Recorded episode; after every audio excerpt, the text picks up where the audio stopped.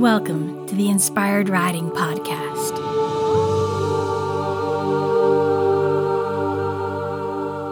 I'm your host, Beth Lauren Parrish.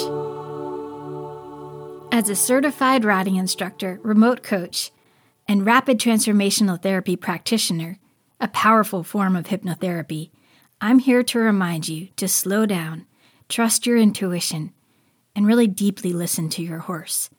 And this will make for the best co creative dances possible, whether you're on the ground or connecting on their backs. Thank you so much for being here, and here we go. Hello there. Thank you so much for joining me in another podcast. This one is going to be all about jumping, jumping stories, and jumping tips. So, I grew up on Long Island in New York, and I started riding when I was eight years old. And I believe they had me going over little jumps without me even realizing what was happening in the beginning. And it was probably when I was about nine and a half where I actually started learning how to jump little cross rails properly at my new riding school. After that, I was hooked. There was nothing like soaring over a jump with a horse that loved to jump. And I did it all the time in my lessons. I was so blessed to have amazing, safe lesson horses that would take care of me. And we even practiced jumping without the horses. All of my friends who were in riding lessons with me, we were dubbed the barn rats. I'm sure you've heard that term plenty of times. But um, we absolutely loved going out to the arena, setting up little jumps for ourselves. And then we'd even critique each other but the cool thing is, when we would actually jump, I would imagine the bottom half of my body was the horse and the upper part was was me. So I would literally practice the timing of the strides and focus on finding the right spot for the jump and making sure that I was being really straight and really careful. So I really think that helped me when I actually was in the saddle because I could visualize and really feel everything in my body that needed to happen. And that really helped me um, do well with the horses. And a lot of my trainers were really impressed that I was able to kind of motivate some of the other horses that were usually a little energy conservationists. But I had just such excitement and such joy when it was time to ride and jump that the horse just felt that from me and it like bubbled up and we we would just charge around and I watch videos now um, of when I was little, and I would really be going fast. And I look at it now and I kind of cringe, like, oh my gosh, I don't think I was ever really taught a proper half halt. And you know, when you're riding and you're going around a jump course, and if your horse is getting a little too quick, you need to rebalance them. So, in order to do that, you have to know what a half halt is and how to use it tactfully. So, I'm going to share a little bit about my thoughts on half halts just to give you an idea if you've not heard this way of explaining it. So, here's a little post I wrote to explain all about the half halt. Here's a quote from Robert Dover Aim to create the perfect state of balance and attention. That's his take on a half halt. How I do mine. I use a combo of inspired riding, centered riding, and equestrian Tai Chi, and then basic biomechanics. So, the first thing I do, I imagine clearly how I want my horse to feel and look. I see that picture in my mind and feel it in my body. Then I send those pictures to my equine. That's the inspired riding part, using my telepathic connection. Number two, I stretch out long and tall, like I'm a ballerina, like I'm a prima ballerina, I should say, and stay balanced in my body. And that's from Centered Riding. Sally Swift is amazing. If you haven't checked out that book, definitely, definitely read that one. And then number three is I breathe into my lower dantian, just below my belly button. That's your power center there. And then as I breathe into my belly, I imagine I'm connecting to my horse's body and we're developing a beautiful flow together, almost like ocean waves. And that's your equestrian Tai Chi thrown in there. And then number four is I add both lower legs for support. and then squeeze my outside rein gently for a count of two to three seconds, just as long as it takes for you to breathe in and out, and then I release everything. So, all of that combined can take less than five to six seconds. And now, when I do them, I do them when my horse is rushing or feeling heavy on the forehand. I do them before any transition. When I notice my pony is getting distracted, remember that quote in the beginning aim to create the perfect state of balance and attention. And then also, as we're talking about jumps today, I do it in between jumps. So you want to make sure that you're doing your half halts tactfully, like I said earlier, and that means you want to do them in between a jump course, like say in the corner. You don't want to necessarily do it like one stride before the jump because then you're really starting to micromanage your horse and that doesn't feel good to them. So basically, you want to make sure you've set up a really good steady tempo at least three to four strides before your jump. Like that's what you want to aim for. So if you're five or six strides out and you feel like you're just totally strung out, you should do a half halt. and then you can rebalance yourself back with your horse. Your horse can rebalance themselves back with you. And then you should be able to establish that really nice, steady tempo. So, speaking of that, besides half halts, you want to establish really really wonderful different types of canter. You want to make sure that you can get a really good working canter that you can just rely on and know this is the amount of strides my horse is going to do on this line.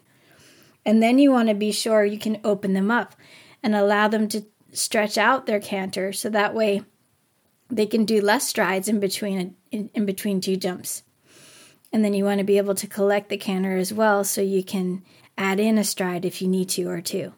So, a really wonderful exercise I've been drilled on when I was a kid, and I still love to do it uh, just with poles on the ground. It's really fantastic. It helps remind you to really dial in how to count your strides, and it also helps you develop that beautiful canter. So, what you want to do is you canter into a jump or a pull on the ground, and then you count your strides.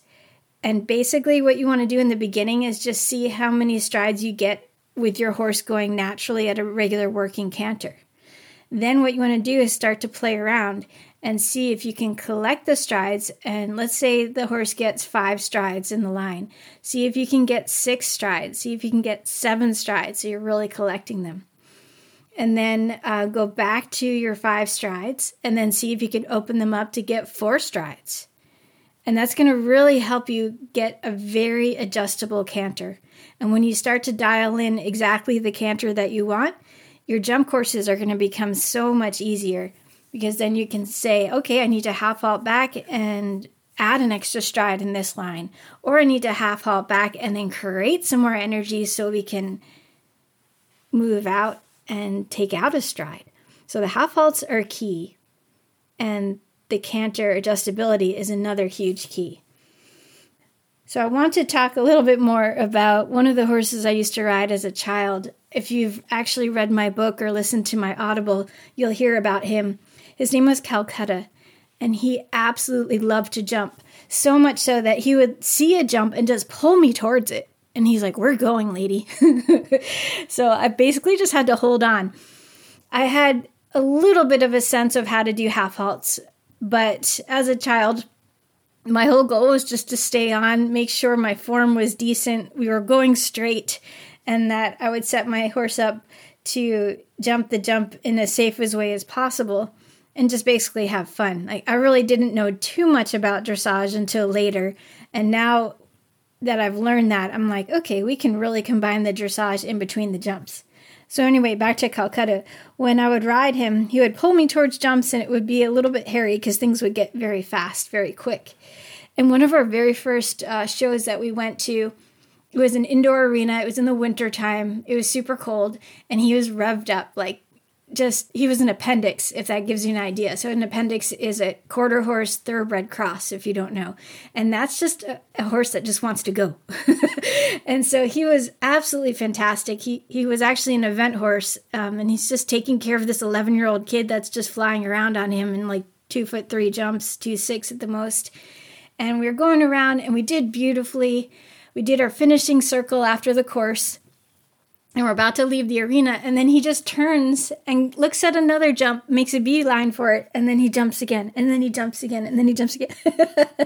And i was holding on trying to figure out what to do and i hear my trainer go steer him into the wall. Like that was the only way we were going to get him to stop. I don't recommend that as uh, something to do if you can prevent it but eventually it did get him to stop because he was just not stopping. he was just on a mission. So, you know, now as I'm older and I think back on it, if I had learned how to do proper half halts, there's a chance I could have really brought him back and settled him in. But to be fair, he was very strong and I was very small. So, you know, you live, you learn, you have fun. And of course, I was safe. He was safe. He didn't get hurt, but it got him to stop. And so it's like you have to have these experiences to understand what you could do better later. And and that's the beautiful thing about riding. It's like a moving puzzle. Every time you sit on a horse, you get into this appreciation mode and then you start thinking, what is it that I can do to help this horse? What is it that I can do to help myself feel better with this horse? And it's just this continual dance back and forth and it's never boring. so I'm always learning. So, one of my other favorite stories to talk about with jumping is my little Arabian Biffy. He was um, really amazing Polish Arabian, and he was bred to be a halter horse, and he was bred for Western pleasure. And he was actually he was used in breeding until about seven years old, where he was um, turned into a gelding at seven, so much later in life. And then I found him when he was, I think, 12 years old or 13 years old and he was teaching lessons and he became my main lesson horse. And we did a little bit of jumping, but I could tell there was always some tension there. And I found out later that he was probably just like pushed into things before he was ready and he was just always so nervous.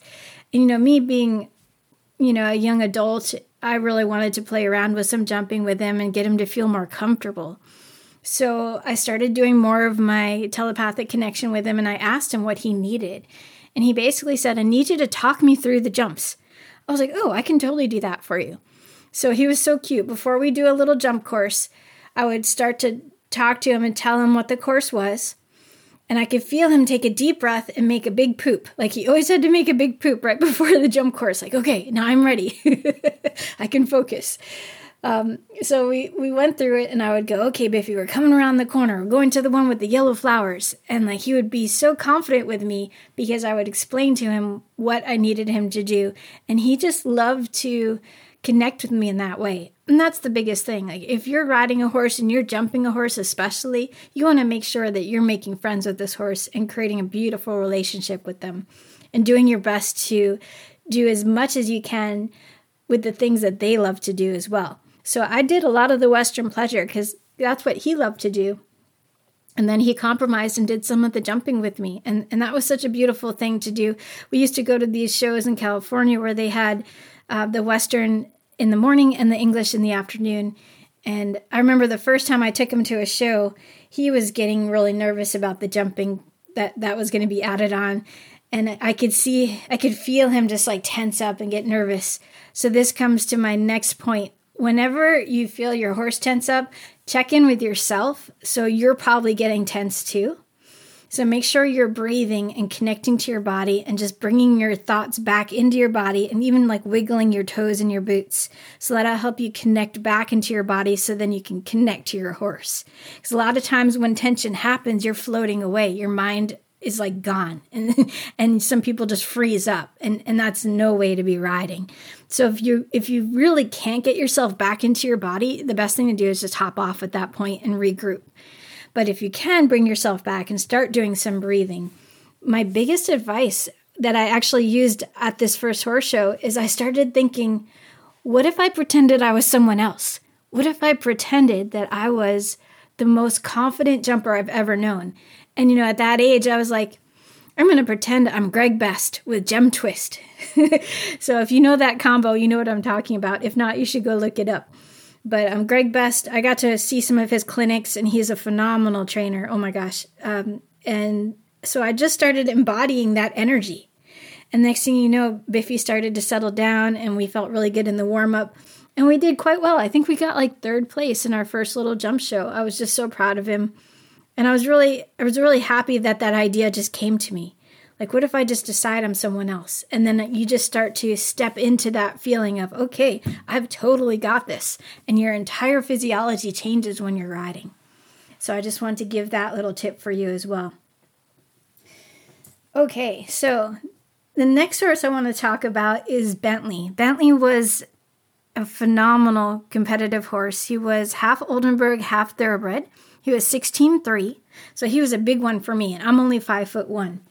And he used to jump with his first owner, and then I got him from his second owner who did who did uh, mostly dressage with him. And so when I got him, I wanted to do all the things, of course. Now, what I what I didn't know is that he would get really strong for jumping, and that size of a horse, when they get strong, it, it can be intimidating. So he would often jump a jump and then get so excited he would throw his head down and, and want to buck, and that could be really scary for people, and a lot of people can pop off at that moment. so I decided to just totally change his entire perspective about jumping. I was like, "Listen, I know you like to do this, but let's let's take a step back here. Let's see if we can just chill out and decide that jumps don't really have to be that big of a deal. So I decided to set up really little jumps and I decided to just have him walk over every jump, halt, and then breathe, and I'd scratch him. So he understood there was no reason for him to get too amped up, no reason for him to rush. And then after we did that several times, then I said, okay, I'm to let you trot one of these jumps and then back to walk. And so we really broke it down into really small steps that way, and it helped him just settle. So if you have a horse that's rushing and racing a lot of times, if you do if you do things like that and really dial it down, walk over a jump, halt, breathe, even back up a little bit, then walk on, let them trot. Do your best to just keep them super straight all the time and keep your body really supportive. So, those are my tips for if you have a horse that's really bold. and then, if you have a horse that you totally trust, uh, I'm going to talk a little bit about Keeper. Keeper was my thoroughbred I got when I decided I wanted to do eventing. He was phenomenal. As long as you pointed him towards a jump and kept your leg on, he would jump anything that you pointed him towards. So I started to experiment and I would actually um, tie up my reins in a little knot and I'd put my arms out like airplane arms and I would jump a little bit like that. And that was so good to build up trust and to just let him have his head completely free jumping. And he loved it too because he knew that he was taking care of me and that I was not going to micromanage him. So, speaking of micromanaging, a really wonderful exercise you can do that I learned um, is to close your eyes. Once you've got the line for your jump, close your eyes for like a few seconds. And I'm saying maybe like at least six or seven strides out from the jump, not at one or two strides before you jump, at least six or seven, maybe even uh, further out. But if you can close your eyes for a few seconds, what that does is it gets your body to settle in and it gets you to connect more to your sit bones, connect more to your horse. And then it'll get you focused on your breathing a little bit more. And then when you open your eyes, then you can find your distance right from there and then just allow your horse to take you. Because a lot of times, if people are micromanaging, like just holding onto their horse too much, or just trying to do too much right before the jump, it's because they've gotten out of their bodies, like I said, and their mind is floating away. So if you can do your best to just breathe and close your eyes for a few seconds and then open them again right before you jump, you're going to find some really interesting shifts. Of course, I always suggest having someone on the ground while you're jumping watching you. That's something I probably should have said in the beginning, but have have a buddy system either a trainer or a friend or family member just always right there. That's going to be the safest way to make sure that you're always getting support. And then of course if if you need jumps moved around or if one got knocked down, they can help you put it back up. So that's always nice to have a handy jump crew there for you. So closing your eyes is also a really cool thing to do when you're just doing flat work. Just make sure you're you don't have any obstacles in the way or, or much traffic in your arena. And you can even say out loud, I'm closing my eyes for a few seconds just to feel my body um, if you need to, if anyone's around you. That way, they'll be sure to steer clear of you a little bit more or do an extra circle so they don't knock into you. So, always good to give people a heads up of what you're doing. All right, so now let's see. I want to share a little bit more on basic tips that I've shared with my clients. When you're actually going over a jump, I like to have them take a deep breath and then let it out as you go over the jump, as if you're blowing out birthday candles. And there's always that wonderful saying, I'm sure you've heard it before, but send your heart over the fence and your horse will follow. So basically, make your intention really clear. So if you have any doubt about the jump, don't go for it. you need to make sure that your heart is committed to it. I hope that makes sense for you. And then I want you to always think about visualizing how you want the jump to feel and where you want your horse to go before and after. So I had a moment where I was jumping with my pony and I was being really clear on the visual before the jump and over the jump, but I wasn't being clear about him moving out and then going around the corner and continuing on. So he actually jumped beautifully and then after the second jump, he started to get kind of squirrely and a little a little um humpy, I guess you could say. He just started like lifting up his body almost like he was going to buck, but not quite. And so I went, oh, I need to visualize how I want it to feel all the way after and then around the corner. And as soon as I did that, everything smoothed out because then I kept riding him. Because what happened is after I jumped the second jump, I, I literally just kind of pooped out. My brain just like literally blipped out and I forgot to keep riding my pony. So I visualized the whole thing with myself, continually supporting him, keeping my leg on, breathing, softening my elbows, moving with him. And then everything smoothed out and it was great. So, visualizing is so important to do. You can do it before your jump course, and then you can do it a few strides ahead. So, like when you're doing your half halt, think about, okay, this is how I want it to feel, this is how I want it to go, and then relax and breathe and allow it to happen. So, I know I'm saying a lot of things really quickly, but hopefully that you're getting something out of this. And then uh, one of the other keys is straightness is key. I know I mentioned that before, but always look way ahead to find your line so you can get as straight as possible. And then if you ever look down, your horse might hesitate. So make sure you're looking ahead, finding a specific focal point so that way you can keep your gaze looking ahead and that way your horse knows, yes, I am committed, we are going. And then you just make it a priority to keep staring at that focal point. And this will help keep your position steady. It'll give your horse confidence and it will help you notice if your horse begins to drift away from your line. So if you start looking at that straight line that you want and you feel like your horse is like, uh oh, it's starting to drift right, then you add a little more right leg, mm, a little half halt on your right hand, and then your horse will straighten up. If your horse has a lot of trouble staying straight, you can actually set up what I call railroad tracks um, before and after the jump to make yourself like a little tunnel, and that will help you keep your horse straight as well. The other thing I love to do is imagine your horse is a rushing stream of water. So that way, if they start to drift left, you can put your left leg on and seal that leak and send the body back over to the right. You can also play with an opening right rein with the left leg pushing to help with this issue. But be sure your left rein contact is so steady that the window doesn't open. Think of closing the door with your left with your leg and the rein on the left and create an opening feeling on the right. And make sure it's a forward and opening, never back and opening, okay? As soon as your horse gets straight again, be sure to get back to home base with both your hands in a balanced position in front of you again right away. And remember, this takes time and patience to develop your reaction time. So don't be too hard on yourself. And like I said, practice with poles, poles on the ground, poles raised a little bit, tiny little cross rails. Like start out really low. Um, and that way you're going to save save your horses from doing too many jumps at once and you're going to really really perfect your timing that way it's going to be amazing Okay.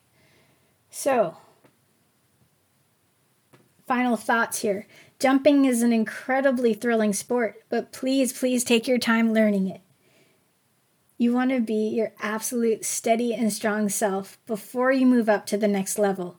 Never be in a rush to progress.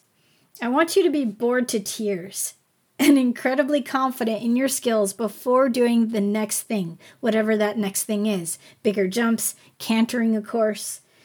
And remember, most of all, have fun. All right, I really hope you enjoyed this. Please write a review on whatever podcast app you're listening to. I would really appreciate that. And reach out if you have questions. I do have plenty of other resources for you, as well as programs and courses. You can check all of that out on my website, inspiredriding.com. Thank you so much for listening. Remember to lead with kindness for yourself and for your horse. And may the horse be with you always.